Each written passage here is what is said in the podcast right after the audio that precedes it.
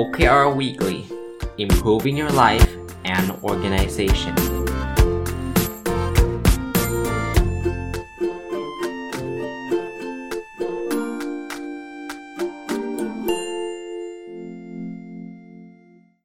สวัสดีครับ ยินดีต้อนรับเข้าสู่นพดลสตอรี่พอดแคสต์นะครับ แล้วก็เช้าวันอาทิตย์นะครับ ยินดีต้อนรับเข้าสู่รายการ OKR Weekly นะครับ ซึ่ง ถ้าทวนให้ฟังอีกนิดนึงอีกอีกทีหนึ่งนะครับ แต่หลายท่านคงชินแล้วล่ะ จริง ๆ รายการนี้ถ้าถ้าเป็นแต่ก่อนเลยนะสัก2อสเดือนที่แล้วเนี่ยก็จะเป็นรายการวันพุธนะครับ จัดมาเป็นปี ๆ เลยนะครับ แต่ว่าพอเนื่องจากรายการวันอาทิตย์ ซึ่งเป็นรายการ My Book เนี่ยจบซีซั่นไปก็เลยขอย้าย OKR Weekly มาเป็นวันอาทิตย์นะครับ ยังคงอยู่กับหนังสือเล่มนี้นะครับ Objective and Key Result เขียนโดยคุณ Paul R. Niven กับคุณ Ben Lamorte เนาะ ก็เล่มนี้ยาวกว่าที่คาดไว้ จริง ๆ ตอนรีวิวคิดว่า 3-4 ครั้งน่าจะจบ แต่เพอิญตอนท้ายเล่มเนี่ย มันมีกรณีศึกษาของแต่ละบริษัท แล้วก็จำได้ว่าคนฟัง OKR Weekly มาตลอดเนี่ย ก็จะเป็นหลักการซะส่วนใหญ่เนาะไม่ค่อยมีกรณีศึกษา ก็เลยน่าจะเป็นประโยชน์ก็เลยขอเล่ากรณีศึกษา แล้วก็เพิ่มเติมคอนเซปต์หรือว่าแนวคิดของตัวเองให้ฟังด้วยนะครับ วันนี้จะมาถึงบริษัทที่ชื่อว่า TaxSlayer นะครับ คือบริษัทนี้จะเป็นบริษัทที่ให้บริการช่วยบริหารจัดการเกี่ยวกับภาษีนะครับ ก็ก็เป็นบริษัทที่จะเรียกว่ามีลูกค้าเยอะแยะมากมายเลยนะครับที่ที่จัดการเรื่องนี้นะครับเขาก็ไปสัมภาษณ์คุณ David Sherman ซึ่งเป็น Director of Corporate Planning หรือผู้จัดการฝ่ายฝ่ายการวางแผนนะในเรื่องของ OKR นะครับ ก็จะเป็นคำถามเดิมๆเหมือนกับสัปดาห์ที่ผ่านมานะครับว่า เริ่มต้นจากคำถามว่าทำไมเขาถึงใช้ OKR แล้วก็ตอนนั้นได้คิดถึงเรื่องอื่นหรือเปล่านะครับคำตอบก็คือว่าเขาบอกว่าเขากำลังจะหา goal framework ก็คือหลักการในการตั้งเป้าหมายนะครับ ก่อนหน้านั้นเขาใช้หลักการ SMART นะ SMART ก็เป็นตัวย่อนะก็อาจจะเป็น specific measurable attainable relevant แล้วก็ time bound เนี่ยก็ก็ใช้มาตลอดนะครับ แต่ว่าเขาก็ไม่เคยสนใจเรื่อง Objective Key Result นะครับ ก็ก็ทำตั้งเป้ากันไป พอเขามารู้จัก OKR เนี่ยเขาก็คิดว่าเออ OKR เนี่ยมันมันเจ๋งนะ มันมีผู้รับผิดชอบอชัดเจนนะครับ แล้วก็มันมันจะเรียกว่าอะไรนะ มีรอบอย่างชัดเจน แล้วทำให้เราโฟกัสในสิ่งที่สำคัญนะครับเขาก็เลยคิดว่าจะใช้อันนี้นะครับ ตอนนั้นก็คิดถึง KPI Balance Scorecard แต่ก็ไม่ได้ใช้นะครับเขาถามว่าแล้วใครเป็นคนเอา OKR มาใช้ที่ TaxSlayer นะ เขาบอกว่าหลังจากที่เขาได้ดูไอ้คลิปวิดีโอของ Google Venture คุณ Rick Klau เนี่ยนะเขาก็เลยรู้สึกว่าเขาเขาชอบนะครับ คนที่ให้สัมภาษณ์นี่คุณ David เนี่ยก็เป็นคนที่เอา OKR มาใช้ตั้งแต่ปี 2015 แล้วก็ได้คุยกับประธานบริษัท แล้วก็ VP หรือ Vice President นะรองประธานทางด้าน Product นะครับว่า OKR มันมีที่มาที่ไปยังไงนะเริ่มจาก Intel แล้วมันใช้อะไรไม่ยากนะครับ ก็คิดว่าน่าจะมาใช้ที่ tax layer แล้วใครเป็นคนสนับสนุนก็คือคุณเดวิดนี่แหละเดวินทุทีเดวินเนี่ย director of corporate planning นะครับคราวนี้เวลาใช้เนี่ยใช้ในระดับใดบ้าง เขาก็บอกว่าเขาเริ่มใช้ตั้งแต่ตอนเริ่มเนี่ยนะ ก็คือระดับ corporate แล้วก็ลงมาในระดับ division corporate ก็เหมือนกับระดับบริษัทเนาะแล้วก็มาแต่ละฝ่ายงานนะครับ ตอนนั้นเนี่ยเขา เขาอยากให้ทุกคนเข้าใจ OKR ก่อนที่จะใช้ลงมาถึงระดับพนักงานนะครับกระบวนการในการนำไปใช้มีการฝึกอบรมมีอะไรหรือเปล่า เขาก็บอกว่าเขาก็จะแบบพาพนักงานไปรีทรีตก็คือไปแบบมันไปต่างจังหวัดไปนั่งรวมกันนะแล้วจัดเวิร์กช็อป7เวิร์กช็อปนะครับสำหรับกลุ่มแต่ละ division ต่างๆนะครับ เพื่อจะมาใช้ไอ้ตัว OKR นะเขาบอกว่า ตรงนี้น่าจะเป็นเป็นสิ่งที่สำคัญแล้วเขาก็มีการเชิญโค้ช OKR โค้ชหรือ consultant เนี่ยก็คือที่ปรึกษาเนี่ยเข้ามาช่วยนะครับ ก็เป็นคุณ Ben เนี่ยคือหนึ่งในคนเขียนหนังสือเล่มนี้ก็ก็เข้าไปเป็นส่วนช่วยนะครับ แล้วเขาก็อยากที่ทำให้ director เขาหรือว่าผู้จัดการฝ่ายเขาเนี่ยเข้าใจในเรื่องของ goal ต่างๆนะครับ เพราะนั้นคนคนที่ให้สัมภาษณ์เนี่ยคุณเดวินเนี่ย เขาก็จะคุยกับแต่ละทีมเลยนะครับ แล้วก็ให้แต่ละทีม draft หรือว่าเขียน Division Level OKR ขึ้นมานะครับเขาจะได้รีวิวให้เลยว่ามันเป็นยังไงแบบไหนนะครับ จบจากการที่ไปสัมมนาตรงนี้แล้วเนี่ย ก็มาคุยกับ director อีกครั้งหนึ่งให้เป็น Final Draft นะครับว่าสรุปเป็นยังไงนะครับ แล้วก็ set quarter แรกเลย Key Result ออกมาเป็นยังไงนะครับ มีระบบสกอร์นะครับให้ให้คะแนนนะครับ แล้วก็ มีการนัดแบบทั้งบริษัทอีกทีหนึ่ง All Hand Meeting นะครับ ก็ก็เริ่มใช้กันนะครับ แล้วก็เขาคิดว่าเขาใช้ meeting เนี่ยหรือการประชุมเนี่ยแหละ ที่จะทำให้เห็นแผนทั้งปีนะครับ แล้วก็วัดกันยังไงคำถามถัดไปคือ เอ๊ะ คุณใช้แบบ Google หรือเปล่า คุณใช้โมเดล Google หรือเปล่านะเขาบอกว่าโดยรวมๆคงใช่อะ แต่ว่าก็มีบางอย่างที่อาจจะอาจจะไม่ใช่นะครับ คือ เขาบอกว่าอองค์กรของเขาเนี่ยจะเซตทั้ง annual OKR แล้วก็ quarterly key result นะครับ ก็ทำ OKR ของระดับปี แล้วก็แต่ละ quarter ก็เป็น key result นะครับเขาบอกว่าไอตัว quarterly key result เนี่ยก็จะเป็นตัวผลักดัน คือ key result ของไตรมาสนี้เป็นตัวผลักดัน annual OKR นะครับมีคำถามบอกเอจะรู้ได้ไงว่า OKR คุณเนี่ยมันมันตอบกลยุทธ์ของคุณนะครับ รู้ได้ไงว่าคุณโฟกัสในสิ่งที่มันถูกต้อง เขาก็บอกว่า ตอนนี้เขาอยู่ในสเตจหรือขั้นตอนที่บริษัทกำลังเติบโตนะเพราะฉะนั้นถ้าเกิด OKR เนี่ย มันทำให้เกิดความเติบโตเนี่ยเขาก็จะตั้งคำถามว่าทำไมเนาะแล้วก็จะเรียนรู้จาก result นะครับที่ที่ทำมา แล้วก็บอกว่าทุกคนก็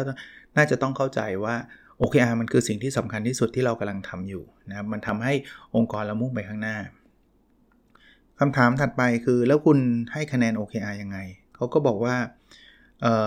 จริงๆ การให้คะแนนเนี่ยก็เป็นสิ่งที่สำคัญที่เขาให้ให้ความสนใจนะแล้วถามใครก็น่าจะเห็นเหมือนกับเขานะครับ มันเป็นการ set expectation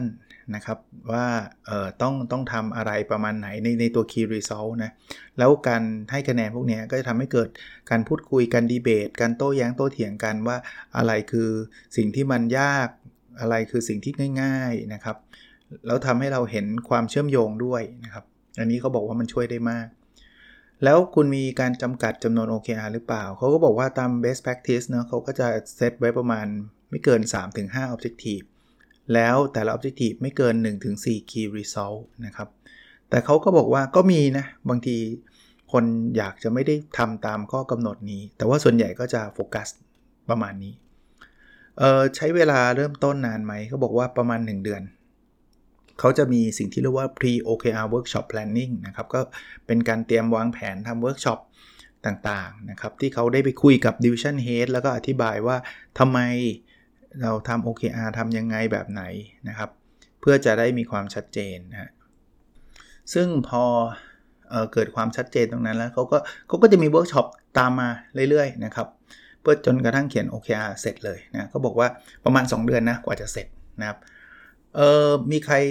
เป็นคนบริหารจัดการเรื่อง OKR นะเขาก็บอกตัวเขาเองเนี่ยเขาเป็น Director of Corporate Planning เนาะเขาจะโฟกัสเรื่องของการใช้ OKR นะครับซึ่งเป็น Short Term นะครับ ส่วน Long Term Planning เขาก็ดูด้วยนะครับ 3-5 ปีนะแล้วมีการลง OKR ใช้ในระดับล่างๆบ้างไหมเขาบอกว่าตอนนี้ที่สัมภาษณ์เนี่ยยังไม่ได้ใช้ขนาดนั้นนะครับเขาก็บอกเขาก็ต้องรอให้ระดับบนเนี่ยระดับคอมมานีระดับดิวิชันเนี่ยให้เข้าใจก่อน แล้วก็หลังจากนั้นค่อยจะวางแผนลงมาในระดับของพนักงานนะครับ ซึ่ง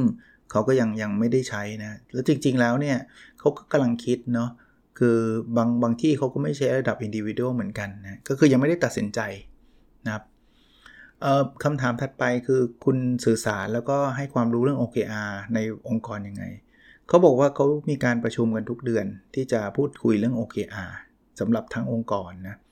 แล้วเขาอาจจะใช้พวกแบบเครื่องมือพวก internal Microsoft 365 tools เนี่ยเครื่องมือพวกเนี้ย ในการ train ในการให้ feedback คำถามถัดไปคือรู้ได้ไงว่า OKR มันอะไรกันหรือว่ามันลิงก์กันนะครับ เขาก็บอกว่าเขาจะมี spreadsheet ที่จะ record บันทึกไอ้ความเชื่อมโยงในใน OKR กับไอ้ Objective ของบริษัท แล้วก็ cross functional ด้วยนะ ก็คือในระหว่างฝ่ายงานด้วยนะครับเออแล้วมีการ report รีวิวกันแบบไหนนะครับเขาบอกว่า report เนี่ยทำทุก สัปดาห์นะเขาจะมีการอัปเดต OKR ทุกสัปดาห์นะครับมีมีเป็นอีเมลนะครับที่ Director จะส่งไปยังทีม Executive นะครับ แต่ว่ากลางไตรมาสจะมีเช็คอินเนาะซึ่งเขาก็จะจัดเองนะครับอ๋อกลางไตรมาสมีเช็คอินเขาบอกแบบนี้ แล้วก็เขาจะจัดเขานี่ก็คือคนคนที่เป็นคนให้สัมภาษณ์เนี่ยนะครับDirector ของ corporate planning เนี่ยเขาบอกว่า end of month OKR chat ก็จะมีการพูดคุยกับ Director คุยกันรีวิวนะครับว่าตอนนี้เป็นยังไง status สถานะเป็นยังไง เขาใช้เทคโนโลยีอะไรบ้างนะครับเขาบอกเขาใช้ Excel ธรรมดาเลยเขาใช้ Excel PowerPoint แล้วก็ OneDrive ก็คือคล้ายๆเป็น Drive ที่แชร์กันนะครับเขาบอกเขาจะได้ส่งพวก Master Spreadsheet นะพวก Excel ลงไปในนั้น แล้วทุกคนก็จะได้เห็นนะครับ อันนี้ก็เป็นวิธีการของเขานะครับ เขากำลังมองซอฟต์แวร์เหมือนกัน แต่ก็ยังนักเวลาสัมภาษณ์ยังไม่ได้ใช้เนาะคราวนี้ก็ถามว่าลิงก์กับพวกผลตอบแทนไหม การประเมินไหมคำตอบคือเขาไม่ได้ลิงก์นะครับ แล้วลิงก์กับการให้การรีวิวพนักงานไหมนะครับเขาบอกว่าตอนสิ้นสิ้นปีเนาะ OKR ก็อาจจะเป็นส่วนหนึ่งที่เข้ามาใช้ในการพูดคุยได้ ใช้ในการรีวิวได้นะครับ ว่า เอ้ยคุณใช้ OKR แบบไหนนะครับ คุณ adopt OKR จริงไหมใช้ OKR จริงไหมนะครับ หรือว่าใช้ได้เต็มศักยภาพหรือเปล่า แล้วก็ทำได้ตามที่พูดคุยนะครับ หรือว่าได้ได้พูดคุยกับทีม หรือว่าอัปเดตทีมอะไรมั่งหรือไม่นะครับ อีกอันนึงนะครับคือเขาถามเรื่องประโยชน์ของ OKR นะครับก็บอกว่าประโยชน์มีอันแรกนั้นก็คือการสื่อสารนะครับ มันทำให้เกิดการพูดคุยกันนะในในเรื่องที่สำคัญนะครับอันที่ 2 คือมันมีคนรับผิดชอบนะครับ ว่าใครต้องทำอะไรประมาณไหนนะครับเขาก็คิดว่านั่นคือประโยชน์ อีกอันนึงคือ คุณจะทำไงให้ OKR เนี่ยมันถูกใช้ไปแบบมีโมเมนตัมเนาะใช้ต่อไปเรื่อยๆนะครับบอกเขาทำให้มันเป็นเรื่องสนุกแล้วก็ interactive เช่นเขาอาจจะแบบพาไปต่างจังหวัด คือเขาไม่ได้บอกต่างจังหวัดเขาใช้คำว่า retreat เนาะสวันนะครับ ก็ไปทำ OKR กันก็ก็ เป็นอะไรที่แบบ challenge เป็นอะไรที่สนุกนะครับนะอันนั้นก็เป็นวิธีการของเขา มีอะไรที่เขาเซอร์ไพรส์บ้างไหมนะครับเซอร์ไพรส์ก็รู้สึกประหลาดใจในการทำเขาบอกว่าจริง ๆ แล้วไม่ค่อยไม่ค่อยมีเซอร์ไพรส์แบบประหลาดใจว่าเฮ้ยเกิดอะไรขึ้น แต่เขาบอกเขามี aha moment เนาะที่แบบว่า เออเขาทำให้เขาเข้าใจเวลาเขาให้คะแนนใน Key Result เขาทำให้เขารู้ว่าอันนี้มันเป็นงานมันไม่ใช่ Result นะ การใช้สกอร์นะการให้คะแนนเนี่ยใครที่เหลือ Key Result เนี่ยเขาบอกก็ก็ทำให้เขาแบบได้อะไรหลาย ๆ อย่างนะนะครับมันมีได้เวิร์กช็อปจากได้ feedback จากเวิร์กช็อปต่าง ๆ นะครับ แล้ว President เองหรือท่านประธานเองเนี่ยก็ทำให้ทุกคนเข้าใจนะครับว่า expectation คืออะไรนะครับ แล้วก็ตัว Manager อะไรก็รู้นะ เพราะนั้นเนี่ยเขาก็ชอบระบบการสกอร์นะ แล้วถ้าเอ๊ะสกอร์ควรเป็นเท่าไหร่ก็ก็มีการ discussion กันอะไรแบบนั้นนะครับ มีการอภิปรายแลกเปลี่ยนกันนะครับเขาบอกว่าไอเนี้ยที่สำคัญเลยคือความแตกต่างระหว่างงาน task เขาใช้คำว่า task กับคำว่า key result นะมันไม่เหมือนกันนะแต่ก่อนคนก็จะไปโฟกัสที่กิจกรรมกิจกรรมกันเต็มไปหมดนะครับ อันนี้คือโฟกัสที่ result นะครับมีอะไรไหมที่ย้อนเวลากลับไปได้เขาจะทำแตกต่างจากเดิม เขาก็บอกว่า alignment alignment ก็คือความความเชื่อมโยงนะครับเขาบอกว่าตอนที่เขาทำครั้งแรกเนี่ย คือเขายังไม่เห็นชัดนักว่า OKR ของบริษัทเป็นยังไงนะครับ ซึ่งทำให้มันอะไรได้ยากมันเชื่อมโยงได้ยากนะแล้วว่าตอนนั้นเนี่ยก็ไม่มีการพูดคุยว่าในแต่ละทีมที่มันเป็น cross functional นะมาจากหลายทีมเนี่ยมันจะต้องอะไรกันยังไงนะเพราะฉะนั้นเนี่ยถ้าถ้าเป็นเดี๋ยวนี้ถ้าย้อนกลับไปได้เขาก็จะมีการ พูดคุยถึงการอะไรแบบนั้นนะความเชื่อมโยงระหว่างทีมอะไรต่างๆนะคนจะได้เข้าใจนะครับก็ก็เป็นสิ่งที่เขาได้เรียนรู้นะครับคำถามสุดท้ายนะครับ คือเขาจะแนะนำ OKR ให้กับบริษัทอื่นไหม เขาบอกแน่นอนครับ framework นี้เนี่ยเป็น framework ที่มี track record อยู่แล้ว track record ก็คือมีมีมีความชัดเจนอยู่แล้วว่ามัน work นะครับ มันไม่ใช่แค่เป็นแฟชั่นเฉยๆ Google ใช้ OKR มากว่า 20 ปีละ แล้วก็คิดว่า Intel ก็น่าจะยังใช้ OKR อยู่ Intel เนี่ยมาก่อน Google อีกนะฮะ เพราะฉะนั้นเนี่ย ก็น่าจะน่าจะควรใช้ OKR นะครับ แล้วมันก็จะได้อะไรที่ได้ feedback ทุก ๆ 30 วันหรือ 90 วันนะครับเขาก็บอกว่าเขาเขาเขาคิดว่าน่าจะเป็น framework ที่มีประโยชน์นะครับ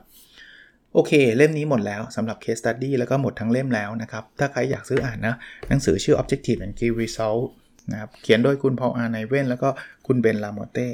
ไม่แน่ใจแต่คิดว่ายังไม่มีขาย เป็นโทษทีมีขายแน่นอน แต่ว่ายังไม่มีแปลไทยมั้งนะครับ แต่เป็นหนังสือที่ดีนะครับ เป็นเล่มแรกเลยมั้งครับที่ผมอ่านเกี่ยวกับ OKR นะอะจบ part ที่1เนาะเช่นเดิมนะ part ที่ 2 จะเป็น part ที่ผมเอา personal OKR อันนี้อาจจะไม่ใช่เรื่องงานอย่างเดียวนะครับ แต่ทำไปเพื่อที่จะเป็นตัวอย่างด้วยนะครับ แล้วสำหรับหลายๆ คนที่อยากจะใช้ OKR แบบ personal เนี่ย ก็ลองตั้งแบบนี้ผมตั้งมาตั้งแต่ต้นปีแล้วไม่ใช่ปีนี้ปีแรกนะทำมาหลายปีแล้วด้วยนะ3-4ปีนะครับ ที่ผมออกอากาศเอ่อต้องเรียกว่าทำพอดแคสต์มาผมก็เล่ามาโดยตลอดนะครับ กลับมาอัปเดตกันนะครับ Objective ที่ 1 เรียนรู้และพัฒนาตัวเองอย่างต่อเนื่อง Key Result 1.1อ่านหนังสือสะสม ตั้งแต่ต้นปีจนถึงปลายไตรมาสที่ 3 ให้ได้ 90 เล่ม ตอนนี้อ่านไปแล้ว 80 เล่มนะครับ ตั้งแต่ต้นปีก็ 90 คงไม่ยากนะครับสบายๆ Key Result 1.2อ่านหนังสือภาษาอังกฤษให้จบสะสมตั้งแต่ต้นปีจนถึงปลายไตรมาสที่3ได้39 เล่ม อันนี้ยังห่างอยู่ สัปดาห์ที่ผ่านมาอ่านเพิ่มได้อีกเล่มหนึ่งเป็น 20 เล่มแล้วนะสะสมเหลือ19เล่มเยอะเลยนะ อันนี้อันนี้ challenge แน่นอนนะครับ Key Result 1.3ส่ง paper ไป journal 3 paper เอ่อ week นี้ week ที่ 4 แล้วนะผมใช้ OKR Diary ในการ record เนี่ยก็ยังอยู่ที่1 paper ผม hopefully นะวิกหน้าวิกหน้าน่าจะได้อีก1นะครับ ถ้าไม่วิกหน้าก็อีก 2วิกเนี่ยน่าจะจบอีก 1 ก็จะเป็น 2 แล้วก็ยังมีเวลาสำหรับเอ่อ paper ที่ 3 แต่ว่าเดี๋ยวจะเปิดเทอมแล้ว challenge ผมอยู่ที่เปิดเทอมด้วยนะครับ Objective ที่ 2 แบ่งปันความรู้เพื่อทำให้สังคมดีขึ้นนะครับ Key Result 2.1ตีพิมพ์หนังสือ 3 เล่ม ยังทำไม่ได้สักเล่ม แต่ว่าส่งไปที่ผมนับที่ตีพิมพ์เลยนะ ส่งไปที่สำนักพิมพ์แล้ว 1 เล่ม เขามีคอมเมนต์กลับมาแก้แล้วส่งไปแล้ว 1 เล่ม เพราะฉะนั้นเล่มนั้นน่าจะน่าจะมีลุ้น ส่วนใน2เล่มเนี่ยเอาสารภาพว่า เขียนจบไปแล้วอีกเล่มหนึ่งนะครับ ก็รอ edit แล้วก็อีกเล่มหนึ่งใกล้จบมากๆแล้วนะครับ เขียนน่าน่าจะจบ 3 เล่มแน่ ๆ แต่ตีพิมพ์จะได้สักถึง 3 หรือเปล่าเดี๋ยวดูอีกทีนะครับ Key Result 2.2 มีคนฟังพอดแคสต์25,000 ดาวน์โหลดต่อวัน week ล่าสุดเข้าเท่า week ที่ผ่านมานะ15,348 นะครับวีคที่ผ่านมา 15,680อย่างที่ผมบอกข้อดีของ o k a Diary คือมันมันมันดูข้อมูลย้อนหลังได้ว่าเราทำได้ดีขึ้นหรือแย่ลงยังไง อันนี้ประมาณเดิม ก็ไม่ว่าจะขึ้นหรือลงยังไง ผมก็ต้องขอบคุณคนฟังนะครับ ที่ติดตามฟังมาตลอดนะครับ Objective ชุดที่ 3 นะครับ มีสุขภาพกายและสุขภาพจิตที่ดี Key Result 3.1 วิ่งสะสมให้ได้ 900 กิโลเมตร ผมยังไม่ได้วิ่งเลย 388.6 เข่าเจ็บอยู่ครับ ก็เกิดอุบัติเหตุล้มที่เคยเล่าให้ฟังมั้งครับ ที่ที่ จอแบบสุนัขเหยียบเท้าแล้วมันสะดุดแล้วมันล้มแล้วเข่ากระแทก เออมันยังนั่งยองๆยังไม่ได้เลยครับมันยังล้มอยู่ มันยังมันยังเจ็บอยู่เลยไม่อยากวิ่งนะแต่แต่เดินได้ปกตินะเดินได้ปกติ แต่ว่าถ้ายังยองๆมันยังเจ็บอยู่ อาจจะเริ่มเริ่มเริ่มขยับบ้างในในสัปดาห์หน้าลองดูอีกทีหนึ่งนะครับเอ่อกิริเซล3.2น้ำหนักตัว 79เอ่อ77 กิโลกรัมนะครับ ตอนนี้อยู่ที่ 80.9 ลดจากสัปดาห์ที่แล้ว 81.3 นะครับ เหลือ 80.9 อยากเห็นเลข 7 นะครับอยากเห็นเลข 7 ก็เดี๋ยวจะพยายามยังมีเวลาอยู่นะครับกิริสเวลาหมายถึง 77 กิโลกรัมเนี่ยมันเหลืออีกตั้งหลาย 10 สัปดาห์นะครับก็ไม่ใช่หลาย 10 หรอก ประมาณ 10 สัปดาห์ได้นะ 9 สัปดาห์นะครับ ก็จะพยายามนะครับกีรีซอลสุดท้ายครับ 3.3 นะครับ มีเวลาอยู่ครอบครัวสะสมเมื่อต้นปีจนถึงปลายไตรมาสนี้ 75 วัน ทำไปแล้ว 79 ทะลุไปแล้วเรียบร้อยนะครับ ก็ต้องบอกว่าช่วงนี้เป็นช่วงวันหยุดเยอะ ถ้าเปิดเทอมแล้วตรงนี้อาจจะไม่ค่อยขยับสักเท่าไหร่ ก็เทรดออฟกันไปนะ ปีหนึ่งขอร้อยวันนะครับ โอเค คงประมาณนี้นะครับ ก็หวังว่าท่านลองไปทำของนั่นเองเนาะนะครับไม่ต้องรอปีมงปีใหม่นะ พร้อมเมื่อไหร่ทำได้เลยนะครับ ไม่มีโอเคไดรี่ก็จดในสมุดท่านก็ได้อะไรก็ได้นะครับ หรือใครสนใจติดต่อมาได้นะ ถ้าถ้าสนใจนะครับ ยังน่าจะยังมีเหลืออยู่ โอเค แล้วเราพบกันในสดถัดไปนะครับ สวัสดีครับ